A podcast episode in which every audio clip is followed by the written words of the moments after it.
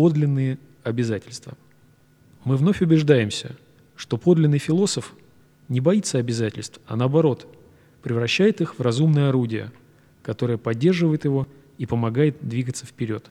Он боится, но боится ложной свободы, которая создает впечатление неизбежного усыпления.